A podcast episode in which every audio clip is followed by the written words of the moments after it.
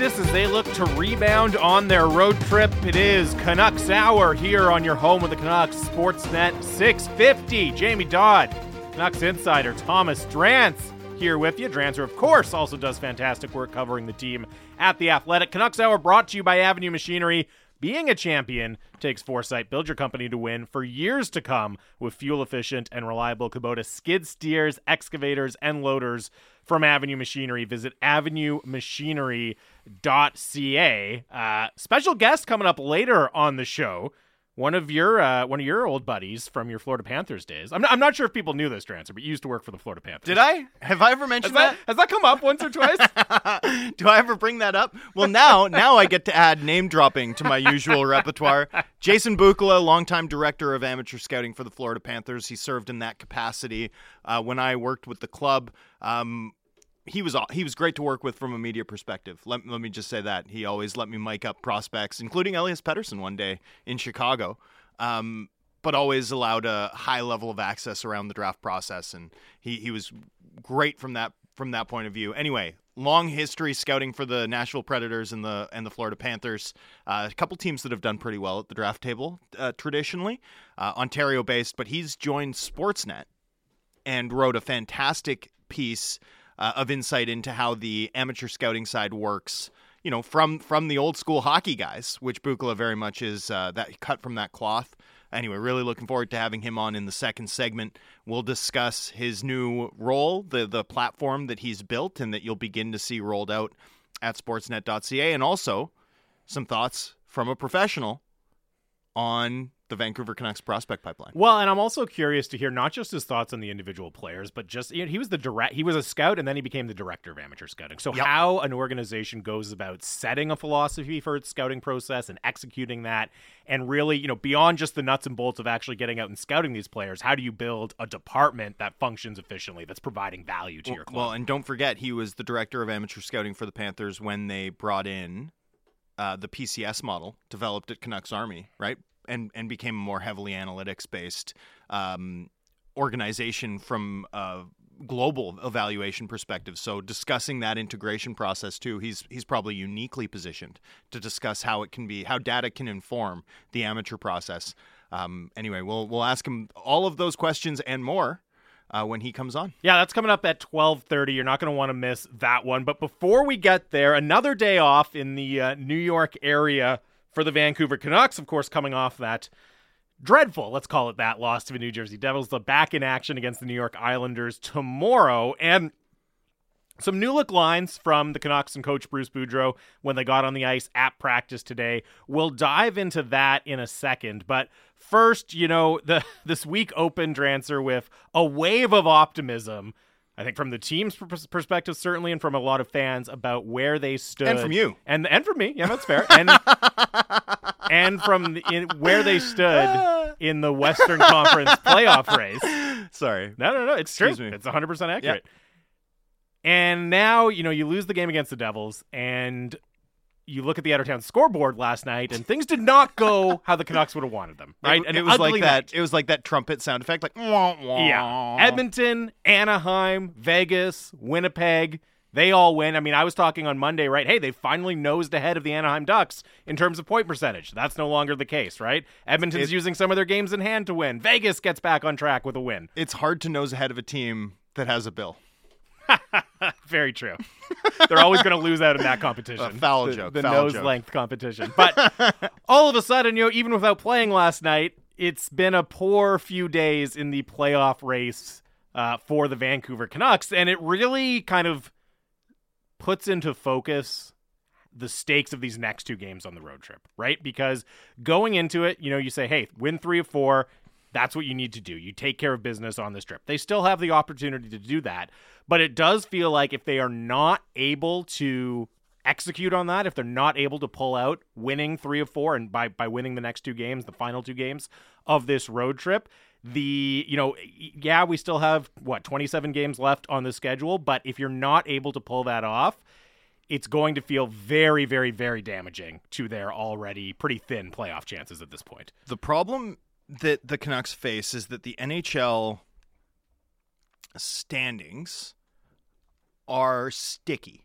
it's very difficult to climb up the order. Uh, you know, you think about the fact that as it stands right now, for example, right in the in the West, just like the West, forget the wild card race, but just in the West, the Canucks ranked 12th by point percentage. Right when Bruce Boudreau took over, they were 14th. They've played 650 point percentage hockey for 30 games. Th- more than that, 30 30 games actually is exactly 30 Yep. games now. 30 games. They've been an elite team in terms of results and they've gained two standings positions by point percentage. Now, those are big standing positions. There's a big difference between being in the company of Seattle and Arizona and and being in the company of Anaheim and Winnipeg. But the next rung up is really hard to climb up. And and to sort of illustrate this, you know, I think it's useful to think about where the like this week uh, in a microcosm of, of the playoff race because it's not just this week. They're going to have to repeat this process seven more times or eight more times basically to make the playoffs. But this week, you face the Islanders and the Toronto Maple Leafs. Two tough opponents. I mean, those are not easy games for this Canucks team. And you're trailing currently the uh, Dallas Stars, for example, by three points, and the Edmonton Oilers, who are ensconced currently in the second wild card spot, by five. So the Edmonton Oilers play the Montreal Canadiens and the Chicago Blackhawks this week, right? Very strong possibility that they come out of that with three or four points. So if you don't come out of your two games this week, two tough games with three or four points, which is what you need just to stand pat, assuming the Oilers can take care of business against Chicago and Montreal, right? Then you're then you're looking at what might be an eight or a or a nine point deficit come next week. Um, meanwhile, if the Canucks win both of these games, it's very very probable that they'll still be facing a three or four point deficit come come Monday of next week, right? And and this applies across the board. You've got Dallas and LA playing a game tonight. You just sort of root for against the three point game, but then LA faces Buffalo and Columbus over the balance of this week, right? Like you could well look up at the standings and instead of being seven points up with the game in hand, the way the Kings are right now, it could be eleven. It could be over by Monday. And and yet the benefits of winning, like the leverage of a win right now, is far lower than the leverage of a loss, right? This team can't afford losses because, you know, as much as we look around the standings and as much as they had a bad day on the out of town scoreboard last night, realistically at this point in the year, like there's still enough runway left that you can't be thinking about help. You just need to help yourself. You just need to think about, you know, hitting 94 or 95 points, which at this point with the amount of games remaining, we're looking at something like 17 7 and 3, right? 17 7 and 3. Um that means that every time you win, it's like that's one of 16. You need to keep it going. But every time you lose, that's one of seven. This team has five back to backs, right? You can't afford losses like the one that they had on Monday because you've given yourself no margin for error. This team has no margin for error. And this is where the schedule compresses, the standings compress, and it becomes very, very difficult to move. It's not frozen, but it's it's a steep, steep climb up from where the Canucks are at the moment, which is, you know, once again behind the Winnipeg Jets by point percentage, right? Um, you know, up past the teams that you need to catch and in fact pass if you're going to make the playoffs, which re- realistically at this point I think we're looking at Dallas and Edmonton. Those are the teams that you'd have in your sights for sure. I Yeah. know. I know there was a little uh, mini boom of "Hey, could they catch Vegas?" talk, but I don't see that happening. I was not on board No. that trade. Vegas is going to be just fine ultimately, at Just least fine. in terms of making the playoffs. Right. The what they do once they get there is a whole different story. But the other thing, you know, Does you Vegas have trouble in the playoffs? yeah, yeah. Depends who they're playing. Um, the other thing you mentioned there, right, is just looking at the matchups and okay, hey, some of these teams have some easy matchups coming up this week, but the three point games are what just absolutely kill the teams in the chase at this point in the stand uh, uh, of the schedule, right? When it's the two two teams that you're chasing are playing against each other, it's just such a nightmare scenario for you. And guess what? That happens a lot down the stretch, right? Like Winnipeg and Anaheim and Edmonton and Dallas are all going to play games against each other, and they're going to play games against the other teams that you're kind of fringe chasing. So that's one of those things that it's always it's always more complicated than hey, they're four points out, even though the other team has two games in hand. That's pretty doable, but there's always these uh, kind of complicating complicating circumstances that make that a much more difficult climb than it might look when you're just uh, checking out the NHL.com standings page. Yeah, the, well, and I mean, I often I don't bet on hockey, of course, for for ethical reasons, professional uh, cur- professional decorum decision that I've made long ago. But if there was one thing I wish I could hammer, it would be for the teams to draw when they're tied at the end of the second period. Like especially if they're teams for whom there's stakes. Like I wish I could just go hammer two teams to draw to get to overtime in that situation yeah. because they do it. They they do it because it's in everyone's interest. The NHL standings are created to incentivize a certain type of behavior. Uh, that certain type of behavior is very conservative in late in regular season games. Right, teams don't go out to win them in the re- in the regular um, in regulation. They tend to prefer to just gentleman's agreement, shake hands, take a point each, and then go play a coin flip for the for the extra one. That's a big risk that the Canucks face tonight. E- either one team really goes up early, um, you know, like like a three nothing first period, in which case. You know, I think if you're a Canucks fan, that's like the most important thing to check with the game. If it's a lopsided game early, you've probably avoided the three point game. Um, if it's close late, especially if Very it's tied chance. late, it's going overtime. Yeah. 650 650 is the Dunbar Lumber text line. The smart alternative. Visit Dunbar Lumber on Bridge Street in Ladner or Arbutus in Vancouver online at dunbarlumber.com. Mentioned at the top of the show, Canucks got on the ice at, to practice today in the New York area, and uh, a real kind of good news, bad news situation, I think, for a lot of Canucks fans seeing these new look lines at practice. And I'll just run through them here quickly, Drancer. So it's Miller with Pearson and Boeser on the first line, Pettersson with Garland. And then on the other wing on that line, it's Hoglander and Philip DiGiuseppe rotating in that spot.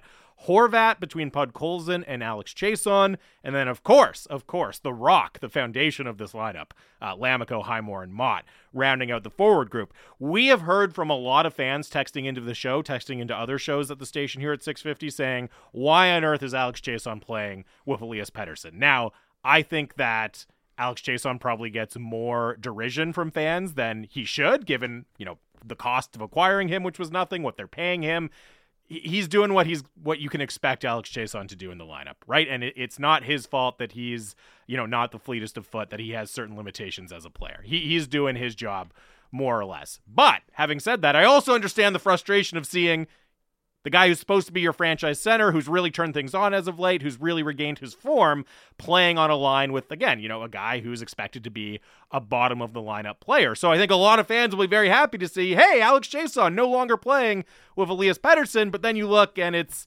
well, Nils Hoglander, and Phil DiGiuseppe, who's just come up from the Abbotsford Canucks. And Bruce Boudreau said after practice he hasn't decided which of those two players is going to play tomorrow night. So it could be one kind of fringe forward moved off of Pettersson's line, only to be replaced by another fringe forward in Philip DiGiuseppe. It's a very like pantomime. Like remember that Simpsons episode where it's the debate where it's like you know all these great services, like yay, but it's going to raise your yes. taxes, boo, right? It's like uh, it's very much one of those. Or where he goes to buy uh, in one of the Treehouse of Horrors, where he goes to buy like the monkey's paw from the, and it's right. like oh, the, the, the frozen yogurt has potassium benzoate or whatever. Like, yeah, that's yeah. bad, right? So it's like so it's like we might finally see Philip DiGiuseppe, yay, but Nils Hoglander might be scratched. Yep. No, so yeah, it'll be interesting to see how the Canucks construct the lineup. Phil DiGiuseppe, I thought should have made this team out of training camp. To be totally honest with you.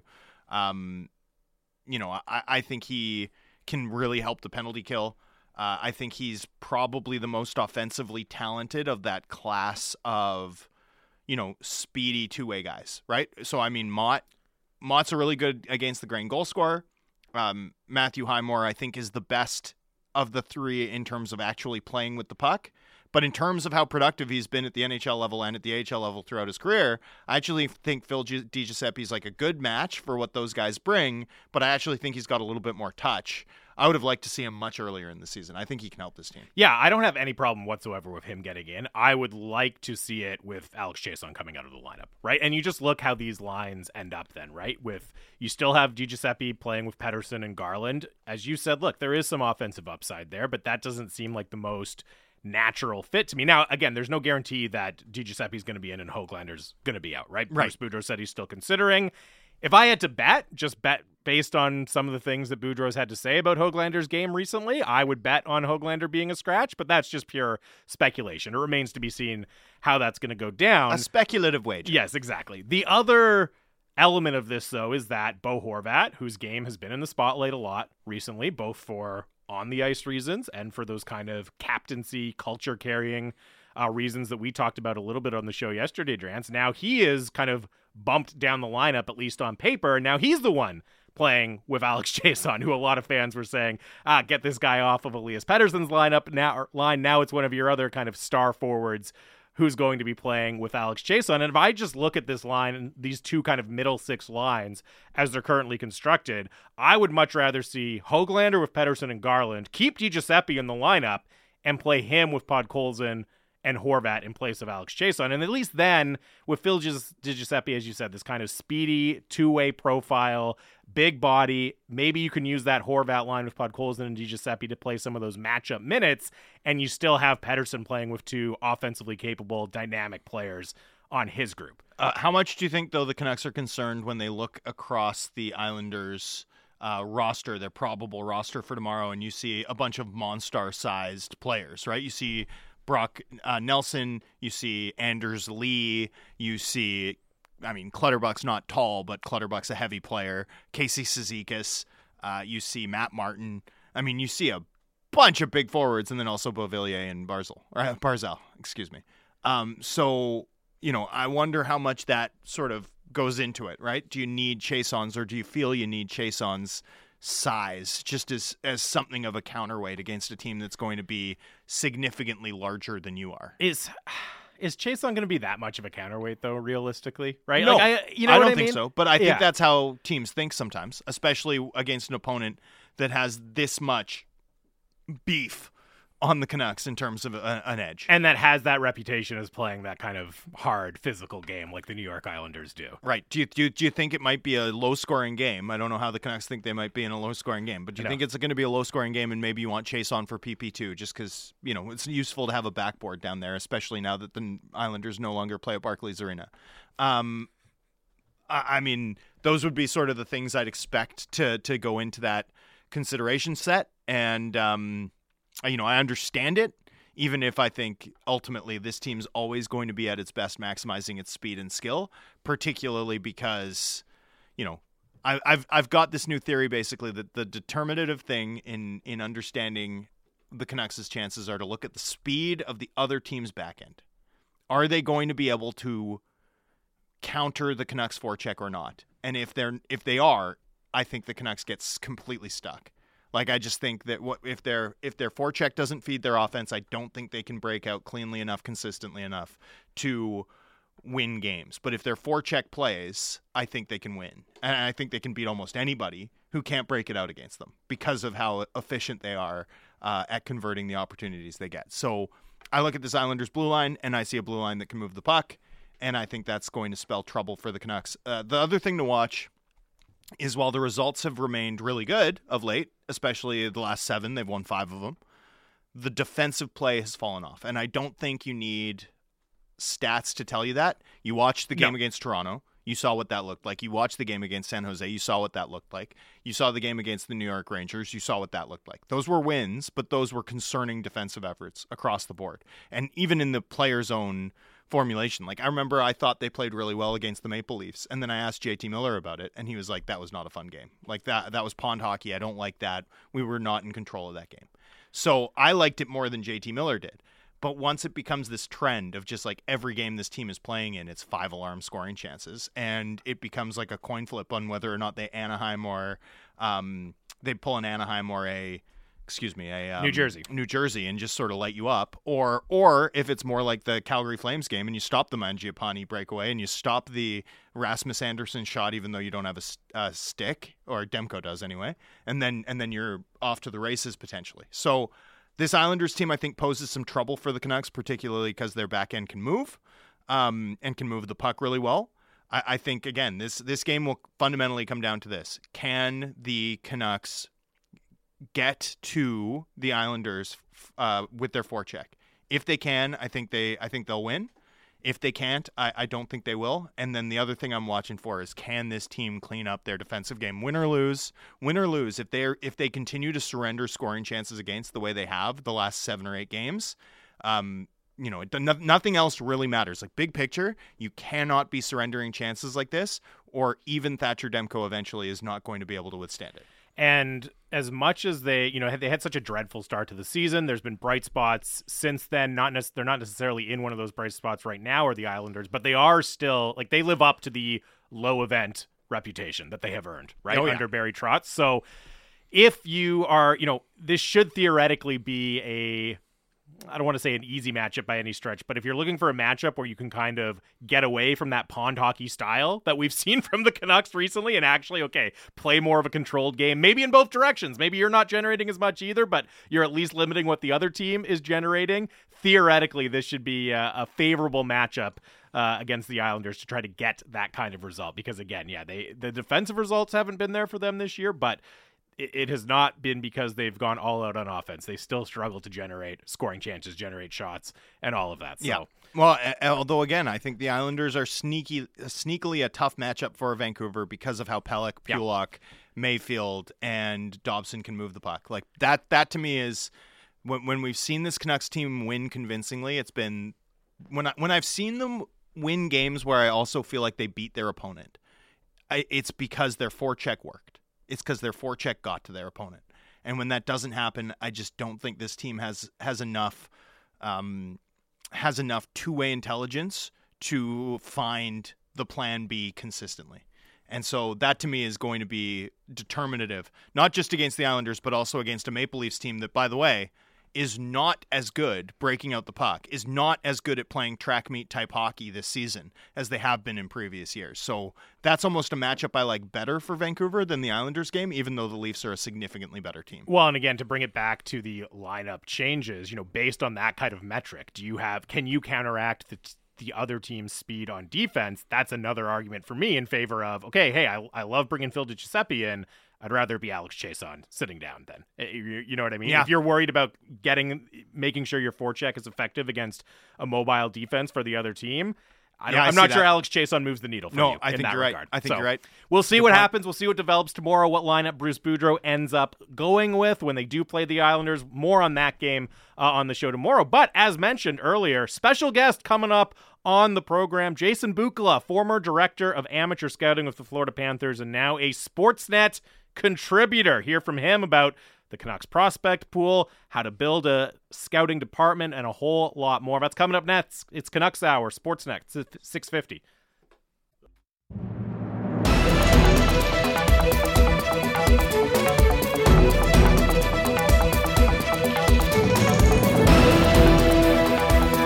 Welcome back to the show, Canucks Hour, Sportsnet 650. Jamie Dodd and Canucks insider Thomas Drance here with you. Uh, we will be joined in just a minute or so by Jason Bukala, former director of amateur scouting with the Florida Panthers and now a Sportsnet contributor. Really looking forward to that conversation. Canucks Hour brought to you by Avenue Machinery. Being a champion takes foresight. Build your company to win for years to come with fuel efficient and reliable Kubota skid steers, excavators, and loaders from Avenue Machinery avenuemachinery.ca. Uh, by the way, coming up a little later on Sportsnet 650 on Canuck Central with Dan Riccio and Satiar Shah, uh, a pretty high profile player. There's been a bit of discussion about this player in the market, I would say. JT Miller is going to be on the program with uh, Sat and Reach. So, knowing JT Miller, knowing uh, what the conversation has been like in this market, recently, Drancer, I think yeah, people are going to want to tune in to hear what uh, what Miller has to say to those guys. No question. JT Miller is always an entertaining conversation. Always. 100% of the time. And he talks about hockey with a certain type of, uh, you know, Marauder's cadence that I can't help but find charming. So I highly recommend everyone tune in at 405. Yeah, that's going to be an interesting one, especially uh, in light of one of the thoughts in 32 Thoughts from Elliotte Friedman this week, which was repeating something he's mentioned before, but uh, Canucks players sick, I believe was the word that Elliotte Friedman used. They are sick of hearing their names uh, in trade rumors. And of course, Miller has been front and center in that regard. So curious to hear if that topic gets broached at all when he sits down to chat or when he calls in to chat uh, with Reach and Sat a little bit later on. 650 650 is the Dunbar Lumber text line, the smart alternative. Visit Dunbar Lumber in Bridge Street in Ladner or Arbutus in Vancouver online at dunbarlumber.com. Terry for Mission, looking ahead to the game tomorrow night, says the Canucks were embarrassed last game against the New York Islanders. There was zero chance that they let that happen again. You'd certainly like to think so, Terry. You would certainly like to think so, but there's also a big gap. You know, it's one thing not to get embarrassed, it's another thing to come away with the two points, right? And like not getting embarrassed is the absolute bare minimum that this team should be looking to be accomplished. But what they actually need to do, if they want to make good on this, is not just avoid embarrassment and lose three two. You got to find a way to actually win that game, and, and a are, lot of them. Those are very different a, tasks. A big string of games. Yes, so it goes. More hey, than one. Are we? Do we have Books? Yeah, we got. Uh, sounds like we got Jason Bukala Let's on go. the line. So, as mentioned, former director of amateur scouting with the Florida Panthers, and now a Sportsnet contributor, a member of the Sportsnet family. Jason, first, thanks very much for uh, for joining us today. How are you? Doing fantastic. Uh, anytime I can do something for Drancer, I mean, uh, I'll, I'll I'll stop everything in my day to make sure that I'm available for him. well, we appreciate it, bud, and welcome to the Sportsnet. Well, welcome to the team, my friend. It's nice to work with yeah, you again.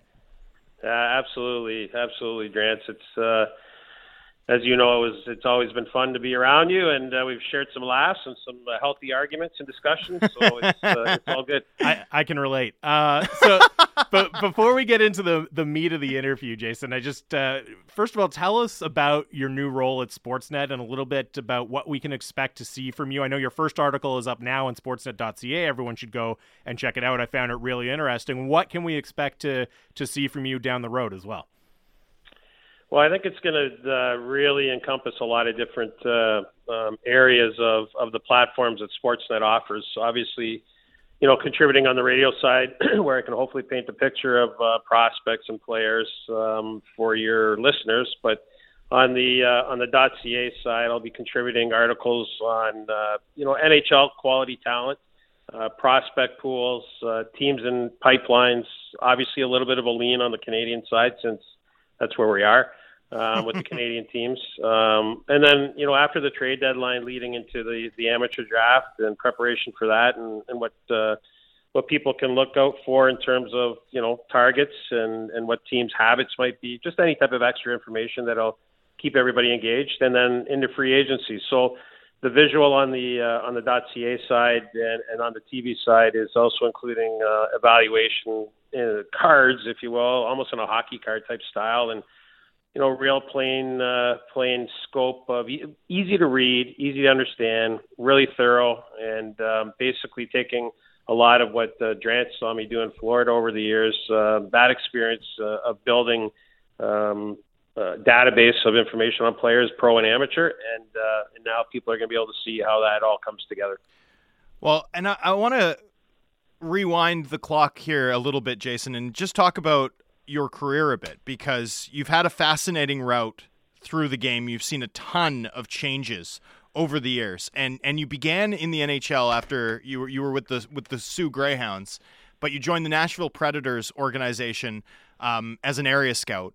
Uh, you've been part of a club that really needed to down in Nashville, right? That really needed to get talent in through the amateur draft, right? And and you were part of that draft table. Um, you know, the, the Ryan Ellis and, and then Mattias Ekholm in the fourth draft in, in 09. Some of what Nashville ended up accomplishing over the course of the past decade was was accomplished with you at the table. What were the keys to some of Nashville's in-house success that you observed during your time there? Well, first of all, um, I, I think it always starts with your leadership and the stability at the top of the organization. So David Poile, um, as as everybody knows, has been in Nashville since the the franchise came into the league. Um, David really relies heavily on his staff. Um, he he produces or he projects a, a vision and uh, and a need and a want, and it's it's it's got a lot of layers to it because it's not just like how we're going to draft and build our organization we want to have an identity, obviously, but also back then, especially, it was how can we fit it into our own in-house budget. So as as the the NHL started to evolve in a salary cap type of uh, a world that we live in today, and we're more familiar with, um, a lot of what we did there was um, predicated on the fact that you know this is how much we have to spend. This is how important it is for us to hit on as many players as possible. We need them all to come through Milwaukee and eventually arrive in Nashville. And their leadership group there has done a fantastic job for a long time. Jeff Kealty was the director of scouting, and now he's the assistant GM. Um, they've had um, they've had some synergy there. They've had some continuity. They've had very little turnover and I was I trained under some very very special people there, and and then obviously landed in Florida after that. Yeah, and so you land in Florida as the director of amateur scouting, and the team is in an aggressive an aggressive rebuild, right? I mean, I think you uh, you, you sort of missed the first off season where where the the Gudbranson draft, but thereafter, um, you know, lots of high picks, lots of draft picks in general. Um, as you watch that Buzzsaw team today, and obviously you no longer work for the club, uh, nor do I. But as you watch that club today, knowing that there were so many players uh, that you were part of the the scouting process that are now part of that nucleus, um, do you feel a sense of pride? Oh, I'm really happy for the entire organization. I'm happy for the people that are still there that uh, that I worked with for a lot of years. Let's not forget that before I arrived, Scott Luce and Aaron Janelle were running the amateur side, and, and you know really did a heck of a job under some trying circumstances so again, my progression came under them in Florida originally. Before you know, as you know, Drance, we, we went through several changes, and um, for us to be able to build that core that we built with with Dale mostly at the head of the table, um, but for us to build it with a lot of moving parts in, behind the scenes, I think especially I take even more pride in that because there were enough distractions that we could have maybe missed more often than we missed, and uh, you know, our staff did a heck of a job of um, scouring every arena around the world and on a lean budget, I must add, and, and not the biggest staff, but uh, just goes to show that you get quality people and you let them do their job. Um, they will produce uh, quality talent, and uh, if they're not doing the job, they they're not going to be there any longer. But yeah, I'm proud. I'm proud of that franchise. I'm proud of where it's going. I hope that they have uh, every level of success moving forward. But you look at guys like Barkov and Weegar and Ekblad and uh, Spencer Knight's on his way potentially. I guess that's a talking point. Um, but but yeah, no, I mean, you, you, when you put in that kind of work, I was averaging about 175 nights a, a, a year on the road by the time I was leaving there. And when you put in that kind of work, obviously you want to see it come to fruition, or else you'd be uh, frustrated by the process. So I'm proud. I'm proud of everybody there. Yeah, you're happy for the Panthers organization, as our listeners will tell you I am. Um, the, uh, the, one of the changes that went um, that you experienced or have, have lived through within the industry is the sort of advent and ultimate incorporation of hockey analytics into various hockey processes uh, within hockey operations departments, whether it's amateur scouting, whether it's player development. Everyone's using data differently now. Um, in particular in Florida, um, you know, out of out of Vancouver, there was a, a group of intelligent people who'd, who'd developed a, a, model at Canucks Army, a local blog that ended up joining the organization and, and having some impact and interaction with you and your staff. Um, what what do you see as some of the challenges in your experience incorporating data, and and how can it enhance a club's talent identification process? Well, it's it's a, a massive part of of collecting as much information on players worldwide at every level um, that you can have in your organization. It's a, it's a, it's a huge piece. Uh, we were fortunate, um, as you've noted, that um, you know Josh Weissbock and um, and Cam Lawrence, right out of your backyard, there came to us in Florida, and these are two brilliant minds, as you as you said um, and they were able to present to us at different stages of the year trends and models and uh, you know give you a different look at uh, at things. And um, I'm 51 years old right now and the amount of change that's gone on in the league in my 16 years at the NHL and then of course dating myself before that in major junior process who also use analytics now um, it's just imperative. Like you have to be able to get as much information on players as possible. It's a tool and uh, it's part of the process. Every upper level manager and team president and potentially owner is going to ask you to use it a certain way. Um, Cam and I developed a very strong relationship by the end there, and uh, um, hey, it had some hurdles and it had some challenges. He was right in his mind um, more often than I thought, and vice versa, right? But that's just part of scouting, anyways. That's part of the process. It was always respectful and uh, any team that's not utilizing it in today's day and age, especially in a salary cap slash pandemic, um, right. is uh, is way behind. In conversation with Jason Bukala, former director of amateur scouting with the Florida Panthers, and now a Sportsnet contributor as well, and, and you know, just talking about that process of integrating data and analytics into your decisions as an organization and as scouts. And it does seem like, you know, okay, virtually every team in the NHL now will employ people in analytics, but maybe other teams are better at you know getting more return on that investment. And just how how important is it for whether it's the GM or the president to really kind of set that culture where you know you're not just checking a box by having somebody work in analytics. You're you're making sure that there is that productive working relationship between all parts of the front office. Well, I mean, that statement that you just made there really has a lot of kind of moving parts to it. So the first one is that the culture and the direction that your organization is going to enter into, especially if you make a change, um, the the conversation with the staff is going to come from the top, and it's going to say this is this is how we envision working uh, as a group. This is uh, this is our strategy. This is where we're going to gather information, and we're going to use all these fantastic people to do it. And by the way, you're all going to have a voice. Some people might get their guard up about that, and if they do, they're not right for the organization moving forward. It's just as simple as that. You can't you can't mess around with that because, especially if you're going through a culture change, I mean, it's going to start in the back. It's going to start in the boardroom that culture, and it's going to trickle down from there. Um, but I got to say this as well. I would probably get about two or three thousand, no lie, uh, emails or requests every year for jobs in the scouting industry from people all over around the world. You know, they everybody thought they, they could be a hockey scout every team in the NHL has a different view on analytics, and I think most of them are using a different type of uh, strategy or implementing something. So what Cam and Josh did with us is going to be different than you know what the guys in Toronto are doing.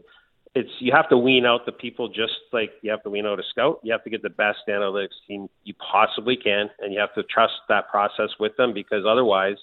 Um, it just becomes like everything else. It's it's just a, a slow bleed, and and you're chasing it so we're talking about the the integration of data and some of the the changes that you've seen in your career, Jason. But I also want to ask you about one of those kind of very old school elements of scouting, which is trying to evaluate character. Because we also hear NHL teams consistently emphasize the need to be drafting the right kind of people. You know, you have to have good players and excellent talent obviously but there also is still this emphasis on on drafting character what's that evaluation process like from a scouting perspective of trying to make sure the character is a fit for a player as well I would say that the character side of it is has gotten to be a little bit more um, uh, difficult and at times misleading over the years. And the reason I say that is because social media and all these entities that are out there, they can really mislead anybody on any given day. Um, you know, a kid be, could be getting interviewed. Uh, you know, he might have uh, did a presentation. He might have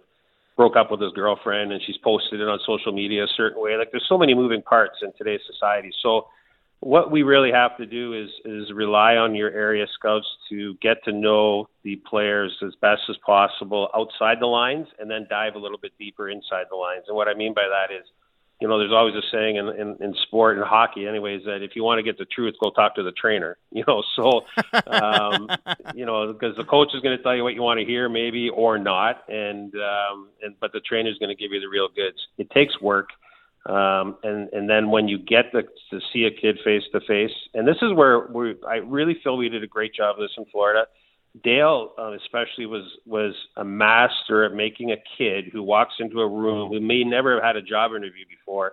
Um, you know, made him feel comfortable. It made him feel like he was having dinner in his own dining room, if you will. And I think that the best way to get the most out of a character analysis one on one, speaking to a kid, is by making them feel as comfortable as possible, and and then they'll they'll give you what you want that way in terms of just being themselves. Now, having said all of that, you know, then you got between the lines character, and that's a whole different uh, discussion because you know, between the whistles, how a kid uh, kid gets pulled off on the power play, thinks he should be out there, is he looking over his shoulder, giving the coach a dirty eye, stuff like that. That analytics won't be able to tell you, but you have to be in the rink to see those types of things. Um, so I, I'm trying to draw a picture for you there. It's it's got a lot more moving parts today than it ever has in the past, and uh, the teams that are best at it are uh, are reaping the, the rewards. So Jason, I, I want to pivot and ask you a little bit about the market we're in and, and Vancouver. And I, I know you're uh, settling into the new job, stretching your legs, as it were.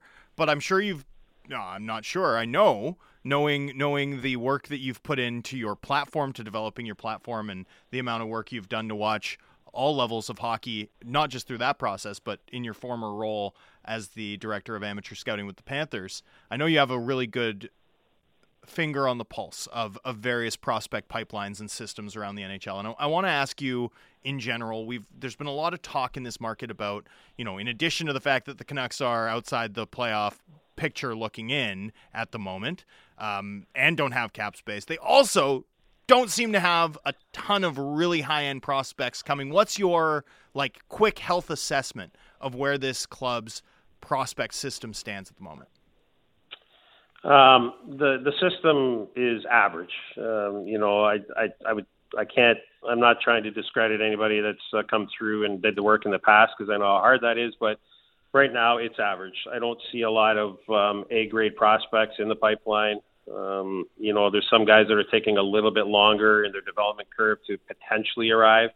And I say potentially because you know they're they're still not arrived. They still have not arrived at the NHL level. You've had cup of tea guys, you know, uh, Mike DiPietro comes up in uh, an emergency situation a few years ago. He's had a few cups of tea here at the, at the NHL level, but you know he's proving to be an American League goalie. Is he an NHL goalie? You know, to be determined. Um, you know, you got the the Jurmo kid who's playing in Finland, big, strong defenseman, two way guy, moves pretty well. Struggled his first year at the pro level over there, putting up some secondary scoring numbers this year. He's a long curve guy as well. Um, you know, in the college ranks, I know that uh, that the Aidan McDonough kid at Northeastern got a lot of love from from people out on the left coast here in Canada. Um, uh, you know, his skating um, and off the puck play is going to have a long ways to go still to be considered an NHL prospect, but his goal scoring has been elite at the college level.